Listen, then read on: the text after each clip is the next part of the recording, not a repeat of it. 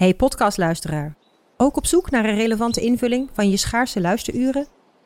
Tune dan in op de podcastserie ESG, even samengevat van BNP Paribas. Wij, Marloes en Aldert, spreken daar duurzame voorlopers en wereldverbeteraars. Waarover dan? Nou, bijvoorbeeld of we ooit duurzaam kunnen gaan vliegen. En waarom koeien in de stad nou een goed idee is? Dat en meer elke twee weken in een nieuwe aflevering. Dus abonneer je. ESG, even samengevat.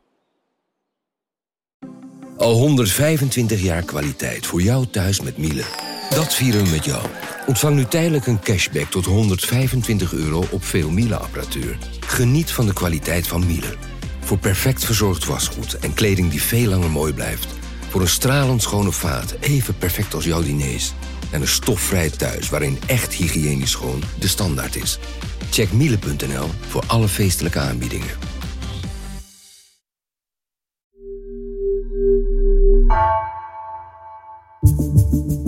Vanaf de redactie van NRC het verhaal van vandaag. Mijn naam is Egbert Kalsen.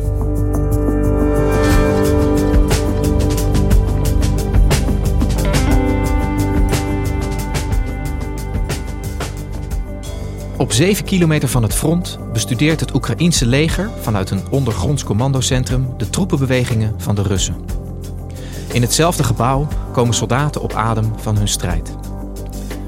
Verslaggever Floris Akkerman bezocht deze plek in de Donbass en zag hoe er even ruimte was voor ontspanning, ondanks de zwaarte van de oorlog.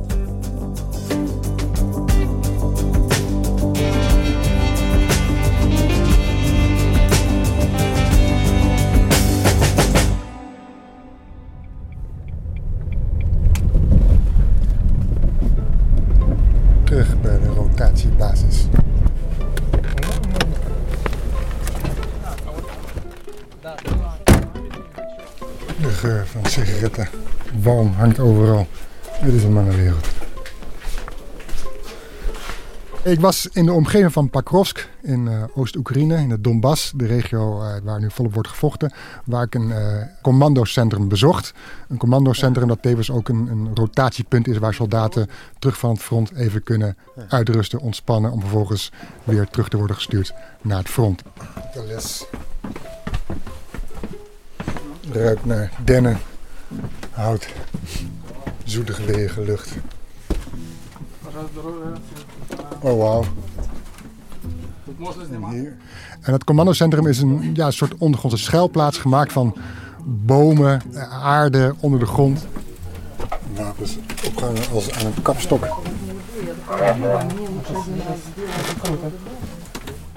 Er zitten aan bureaus van, van planken en pallets en banken van pallets gemaakt. Enigszins bewerkt. En daar zitten dan beneden, eenmaal onder de grond, zitten daar een stuk of 7, 8 mannen en vrouwen eh, te kijken naar schermen. LCD-schermen, gewoon groot aan de muur, alsof je thuis zit naar je, je, je thuisbioscoop. En rechts op dat scherm was de vooraankondiging van een voetbalwedstrijd. Televisiescherm met eh, voetbal, reclame, groot scherm, Basel, Dynamo, Kiev. Вы за Аякс болеете? Aha, Ajax, daar. Черный экран это у нас. En op het linkerscherm, daar hadden ze acht camerabeelden staan van de omgeving. En de commandant die, die, die klikt op de muis en die kon dan zo inzoomen op bijvoorbeeld de buitenwijk van Donetsk. Op schermen te zien, Donetsk. Omliggende gebieden. Je ziet flats, je ziet dorpjes, inzoomen. Het is Donetsk. Aha, aha. Buitenwijken van Donetsk kunnen ze inzoomen. En op een andere camerabeeld kon hij inzoomen op een Russische tank. Daar is een tank. Een tank zien, tank zien, een Russische tank. Dus vandaar zien ze het slagveld, zitten ze dus met acht man. En het is gewoon een, ja, het, is, het, oogt een beetje ja, rommelig. Overal papier, overal snoeren, overal laptops. Dus je hebt helemaal niet het idee van hier is echt een oorlog gaande. Meer een soort van computerspel, videogame dat ze aan het spelen zijn. En dat commandocentrum zit daar sinds eh, december, januari dit jaar. Dat is toen gebouwd. Omdat ze al voorvoelden of al voorzagen dat er een grote oorlog zat aan te komen in Oost-Oekraïne. Floris, jij bent in de Donbass-regio geweest. Het gebied wat al uh, sinds 2014 uh, nou ja, op zijn minst onrustig is en nu vol in oorlog. Misschien is het goed om even te vertellen hoe jij dat journalistiek aanpakt. Want het is anders dan hoe het was in Oekraïne. Ja, nou ja, je zegt minstens onrustig. Er is al acht jaar oorlog in de Donbass. Even benadrukken. We doen nu soms alsof we denken van... hé, hey, die oorlog is net begonnen dit jaar, 24 februari. Nee, het is al acht jaar is het daar raak. Um, het voordeel is, ik, ik kom daar eigenlijk sinds 2014 kom ik daar ja, van Mariupol tot Kramatorsk, tot zelfs in Donetsk, toen dat uh, in rebellenhanden was, ben ik daar nog geweest. Dus dit helpt enorm dat je dat gebied al kent. Ik weet hoe die stad eruit ziet. Ik weet hoe de omgeving eruit ziet. Ik weet ook, als er wat gebeurt, welke kant we op moeten. Hè? Als de pleuris er uitbreekt, als de oorlog daar, als het, uh, het front helemaal daar losgaat. Ik weet, oké, daar is de, uitgang of daar is de weg richting Dnipro, veiliger naar het westen. En ten tweede zorg natuurlijk ook dat je je spullen bij je hebt. Dus een vest heb je bij je, uh, een helm heb je bij je, een veiligheidsbril zit er ook bij. En ik heb gewoon dagelijks contact met de redactie die gewoon in de gaten houdt van, ja, is het verstandig om uh, naar het Pakrovsk te gaan. Wat kun je daar verwachten op zo'n commandocentrum? Is er een plek om te schuilen bijvoorbeeld als het echt misgaat? Is er een bunker? Kun je daar naartoe? Dus je bent zo constant bezig om uh, af te wegen hoe groot het risico is. En hoe is dat uh, nu drie maanden na de start van de oorlog, de laatste oorlog moet ik dan erbij zeggen, in deze regio? Hoe, hoe gaat dat daar nu? Um, nou, je ziet dat er hevig wordt gevochten uh, in, in Oost-Oekraïne. Donbass, dat is toch de regio waar Poetin heeft gezegd van dat wil ik in handen hebben. En uh, dus daar wordt nu sinds Rusland Kiev niet meer kan innemen, uh, bij Kharkov zich heeft moeten terugtrekken, Mariupol inmiddels in handen heeft, hebben ze hun handen vrij om alles op alles te zetten om die Donbass te veroveren. Dus je ziet daar nu dat er gevechten toenemen. Out in Ukraine's far east, Russia's advance is gaining ground in a slow, destructive assault on the Donbass. Nothing seems to be off limits. Russia seems determined to take the east, even if it has to destroy it. Ik sprak toen ik in Dnipro was, is een stad een beetje centraal gelegen in het zuiden, sprak ik met een arts die behandelt daar oorlogsgewonden uh, vanuit het front. En die vertelde me ook, wij zien eigenlijk alleen maar een opgaande lijn. En we zien dat hij niet afvlakt. Dus dat was voor hem een teken, uh, die strijd is aan het verhevigen. Ja, want wij horen hier in het Westen ook veel over dat de Russen het zwaar hebben. Dat er relatief veel uh, Russische soldaten ook omkomen. En jij schetst een beeld dat het aan de Oekraïnse zijde, zeker in die regio, eigenlijk min of meer hetzelfde is. Dat, dat, dat gaat om heel veel slachtoffers. Ja, en ook bij uh, Oekraïne zit er een soort van, van propaganda bij. Ze willen natuurlijk de Russen niks wijzer maken over hun verliezen. Maar ze willen ook de bevolking niet te veel wijzer maken over hun verliezen. Want het werkt natuurlijk heel demoraliserend als jij elke dag moet melden van uh, Oekraïnse soldaten die worden bij bosjes uitgeschakeld. Dus Oekraïne is daar ook spaarzaam in, in met die informatie. Maar die commandant die ik sprak, die zei van ja, we, er zijn doden, er zijn gewonden, er zijn krijgsgevangenen genomen. Есть, есть, батальон потерял. Ну, не буду говорить цифры, но мы потеряли и двухсотыми, трехсотыми, и пленные у нас есть. En ja, hij zei ook van ja, dat, dat doet mij pijn als ik zo'n soldaat voor me zie sneuvelen. Dan, uh, uh, dan denk ik aan zijn kinderen die hij achterlaat. En dat, dat raakt mij. Maar ze voelen zich, op dat moment dat ik er was, ze voelen zich sterk. Ze voelen zich gesteund door westerse wapens die worden geleverd. Ze voelen zich gesteund door, eh, door dat, bijvoorbeeld die strijd in Kharkov die ze in de voordeel hebben beslecht. Kiev idem dito. En dat ze, dat, ze, dat ze stand houden op zijn minst. En ook op sommige plekken een beetje kunnen doorbreken. Ja, en, en hoe belangrijk zijn die, die westerse wapenleveranties daarin? Uh, de plaatsvervangend commandant bracht de fotograaf en mij ook uh, in, een gewone, in een gewoon autootje, een soort mini was dat, uh, bracht ons tien minuten verder naar een open veld. Dan zijn daar, hebben ze daar ook een soort van ondergrondse schuilplaats gemaakt, waarvan één diende als, als keuken. Zandzakken en trappenhuis. Stoffig. Daar zag ik ook allemaal conserveblikken en er werd ook soep gemaakt. Ну, soep. Soep? Soep, да, хлеб. Есть каша. Тоже возможно, я не против. En de andere was als slaapplaats. En in die slaapplaatsen hingen eigenlijk alsof je bij iemand thuis was. Als uh, iemand die thuis van die zwaarden aan zijn muur heeft hangen. Als trofeeën hingen daar als trofeeën twee, twee stingers onder elkaar. Что это? Это стингер. Aha, oba. En stingers, dat is een, een, een luchtdoelraket. En daar zijn ze toch wel erg blij mee. Dat geeft ze toch wel erg veel uh, slagkracht in die strijd tegen, tegen het Russische leger. Это?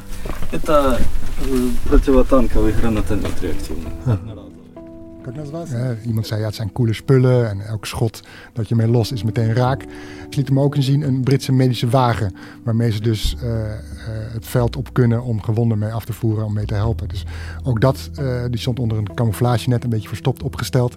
Ook dat, ja, daar zijn ze zeer, zeer dankbaar voor, voor, voor die westerse wapenleveranties. En niet alleen wapens, maar ook dus uitrusting of materiaal.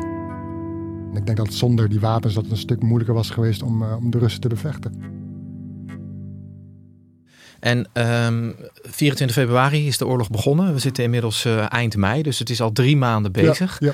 Hoe, hoe kijken die soldaten aan tegen, tegen het verloop en misschien wel het einde van de oorlog? Hebben ze daar gedachten over? Nee, want eh, die plaatsvervangende commandant die ons daar rondleidde, die zei: Ik kan daar geen, geen voorspelling over doen. Daarvoor is het strijdveld gewoon te onzeker. Wat hij vooral uitstraalde is van vertrouwen in dat, dat Oekraïne aan het langste eind trekt. Hij we zijn klaar, zei hij, voor, uh, voor een tegenaanval. En ik ben geen militair expert, maar volgens mij is dat het grootste verschil tussen het Russische en het Oekraïnse leger. Het is gewoon het, het moreel, de wil om te winnen. Ehm, eh, de wil om je land te verdedigen, je ouders, je familie, je, je huis, dat, die is zo sterk bij die Oekraïners. Ja, dan zijn ze op, in mentaal opzicht zijn ze, eh, zijn ze wat dat betreft overwinnen ze de Russen. En Floris, jij bent langs geweest bij dat commandocentrum. Dat ondergrondse naar dennen ruikende commandocentrum. uh, dat was ook een plek, je zei het al even, waar soldaten uh, langskomen die zeg maar net uit de frontlinie komen. Hè? Hoe gaat het met hen? Nou, als je daar binnenkomt, het is vrij ontspannen sfeer hangt er. Ja, die basho stressen. Stressen? Sanchez. Сейчас стресса? Нет. Нет. Какие stress? Je zit hier echt wel in een oorlogsgebied. Het was 7 kilometer van het front. En je hoorde in de verte ook wel de artilleriebeschietingen. En toen we net op het moment dat we uh, vertrokken hoor je het alweer wat luider. Dus aan de ene kant ontspannen. En wat ik hoor van eerdere soldaten, het went ook zo'n oorlog. Je weet wanneer het gevaarlijk is, je weet wat je moet doen. Ze kennen de raketten van de, van de Russen, ze kennen de, de artilleriebeschietingen. Dus dat geeft ook een bepaald gevoel van gewenning, van vertrouwen. Dus dat merk je ook wel. Куда тоже нет, тоже нет. Информации нет. Линия фронта, зона ответственности большая тут. Это не нам решать. Тоже можно Изюм или deze soldaat die ik sprak verblijft daar dan twee weken. En ehm, hij kwam vanuit de buurt van Volnavaga. Dat is zeg maar uh, aan het, aan het, meer richting het zuiden uh, van waar hij zat. En zijn gebied is zeg maar de Donbass. Aan dat front wordt hij gestationeerd. Dus ik vroeg hem, waar ga je de volgende keer naartoe? Dat weet hij nog niet, dat is afwachten. Maar dat, kan bijvoorbeeld in Volnavaga weer terug zijn. Maar dat kan ook meer richting, uh, meer richting het noorden zijn. Dus ze weten niet waar ze naartoe moeten. Uh, maar goed, uh, hij zei van ja, ik kan hier wel even rustig bijkomen. En rustig goed slapen en mijn rust pakken. Want wat ik ook vroeg aan een andere soldaat die zei van ja, als het kan, proberen we eigenlijk zoveel mogelijk rust te pakken. Want voor hetzelfde geld ben je de volgende dag 24 uur in touw om die Russen af te slaan. Dus we moeten gewoon goed uitgerust zijn om die strijd aan te kunnen. Dus uh, slapen, uitrusten, dat is een belangrijke factor. En, en wat voor mensen zitten er? Ja, er zit eigenlijk van, alles. Hè. Jong oud, om het zo maar even te zeggen. Van, uh, een jongen van 27, de commandant alweer boven de 40. Met vrouw en kinderen thuis. Sommigen hebben al, vechten al langer, uh, wat ik al zei. Hè. Die oorlog is al sinds 2014 aan de gang. Dus die hebben al gevechtservaring. Um, het zijn niet alleen Oekraïners die daar, die daar vechten. Er was ook uh, Armeniërs, Georgiërs die meevechten. Die liepen daar ook rond. Arme Armenien. Armenien. Грузины. да. Грузинов много. Да? Да. Угу. Человек 12. Тут? Да. Угу. En wat we heel veel mensen zich afvragen natuurlijk, die taal dat is een groot probleem. Maar ja, ik spreek Russisch, ik spreek geen Oekraïens, die soldaten spreken geen Engels, dus we zijn aangewezen op het Russisch. En dat vinden ze helemaal geen probleem. En ik ben vaak aan het front geweest, ook in 2014 en 2016. Ze vinden het geen probleem om Russisch te spreken. Daar doen ze niet moeilijk over. Ze zijn daarmee opgegroeid. Ze zijn Russisch-talig thuis opgegroeid. Ze kennen de, de grootste Russische dichters, vinden ze allemaal prachtig, cultuur. Dus uh, Russisch is geen probleem aan het front. Floris, jij bent daar uh, met alle journalistieke voorbereidingen die, waar je over vertelde. Wat, wat doet dat met jou persoonlijk als jij daar bent? Als je ziet hoe dat land er op dit moment aan toe is? Kijk, eh, voordat die oorlog begon was Pakrovsk, nou, was een beetje een rustig provinciestadje, maar daar was bijvoorbeeld een universiteit. Uh, nou, die universiteit, daar zijn de deuren dicht en die universiteit is verhuisd naar Lutsk, meer in het noordwesten van het land. En daarmee ook de studenten zijn vertrokken. En daar is begin april heeft de burgemeester van Pakrovsk de bevolking opgeroepen om de boel te verlaten of om de stad te verlaten in afwachting van die slag om de Donbass. Maar er zijn natuurlijk altijd, is nog altijd wel een deel dat blijft. Dat blijft om verschillende redenen. Bijvoorbeeld omdat, en dat leeft heel erg sterk bij Oekraïners, dit is hun grond. Hier zijn ze geboren. Hier zijn, wonen ze al hun hele leven. Daar hebben ze een huis opgebouwd. Hun ouders wonen daar nog. Dus je verlaat je eigen grond. Verlaat je niet zomaar in Oekraïne. Je, je laat je ouders niet zomaar in de steek. Dus dat, zijn, dat is een afweging. Die, die, dat is een reden dat mensen blijven. Andere reden is bijvoorbeeld... Ja, ik kan wel naar het westen gaan waar het veilig is. Maar je moet daar wel een nieuw leven kunnen opbouwen. En daar in Pakrovsk heb je gewoon je eigen huis. Je weet van, hier, hier heb ik in ieder geval iets van bestaanszekerheid. En de derde reden is, wat ik ook veel hoorde... Van, ja, Waarom zou er weggaan? Er vallen overal raketten. Ik sprak op een begraafplaats sprak ik drie vrouwen. De graven worden daar netjes nog steeds worden die verzorgd. En, en, nieuwe plantjes worden neergezet. En het onkruid wordt gevied. En die zaten daar nog, wat ze dan ook vaak doen aan tafel. Zitten ze nog wat te drinken, wat wijn en wat kaas. Die zeiden tegen mij van ja, uh, twee dagen geleden is ook een raket gevallen in Kiev. En in Dnipro vallen raketten. Dus hier vallen raketten. Dus waar ben ik in hemelsnaam veilig? Dus ja, waarom zou ik daarom weg moeten gaan? Um, kijk, voor mij als journalist is het heel makkelijk ja, je gaat erin en je gaat eruit. En je bent hier weer, ik zit hier gezellig met jou te praten, Egbert, in, in, in, een prachtige studio en een mooie, een bijzondere omgeving in de stad van Amsterdam. Schitterend. Ehm, maar die mensen daar Oekraïners, die hebben er elke dag mee te maken. soldaten die ik zag, hè, ik vertelde wel van, die soldaten zijn ontspannen, maar als je van Dnipro naar de Donbass rijdt, ja, dan gaat er geen minuut voorbij of je komt wel iets militairs tegen. Eh, je zag tanks op oplegtrucks, zag je die kant op gaan. En je zag wapens, houwitsers of ik weet niet, afweergeschut achter iets, zag je die kant op gaan. En je zag lege evacuatiebussen die kant op gaan richting het oosten om die, die weer vol mee terug te krijgen. Maar je zag ook open vrachtwagens met jongens van jouw leeftijd of jonger met gespannen strakke gezichten richting het front gaan. En dan weet je gewoon, die gaan er vechten. Die, die gaan misschien over een paar uur, de volgende dag zijn ze dood. Dat is wel iets dat je denkt van, holy, uh, dit is wel even, dit is, wat dat betreft was deze reis echt wel direct, directe rouwen op de oorlog. Ook de, de, de gewonde soldaten die ik heb gesproken in Nipro met de allerergste verwondingen. Ja, dat is wel, dat, dat komt wel binnen natuurlijk, zeker.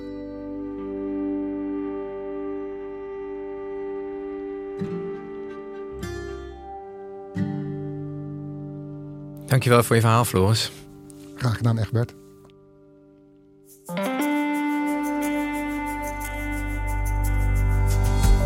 Je luisterde naar vandaag, een podcast van NRC. Eén verhaal, elke dag. Deze aflevering werd gemaakt door Anna Korterink, Mandula van den Berg, Mila Marie Bleeksma en Bas van Win.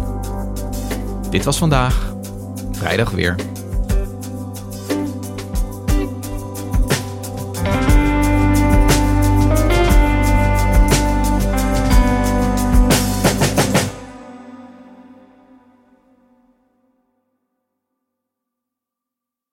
Technologie lijkt tegenwoordig het antwoord op iedere uitdaging. Bij PwC zien we dit anders. Als we de potentie van technologie willen benutten, kunnen we niet zonder een menselijk perspectief. Human-led, tech-powered noemen we dat. Ga naar pwc.nl.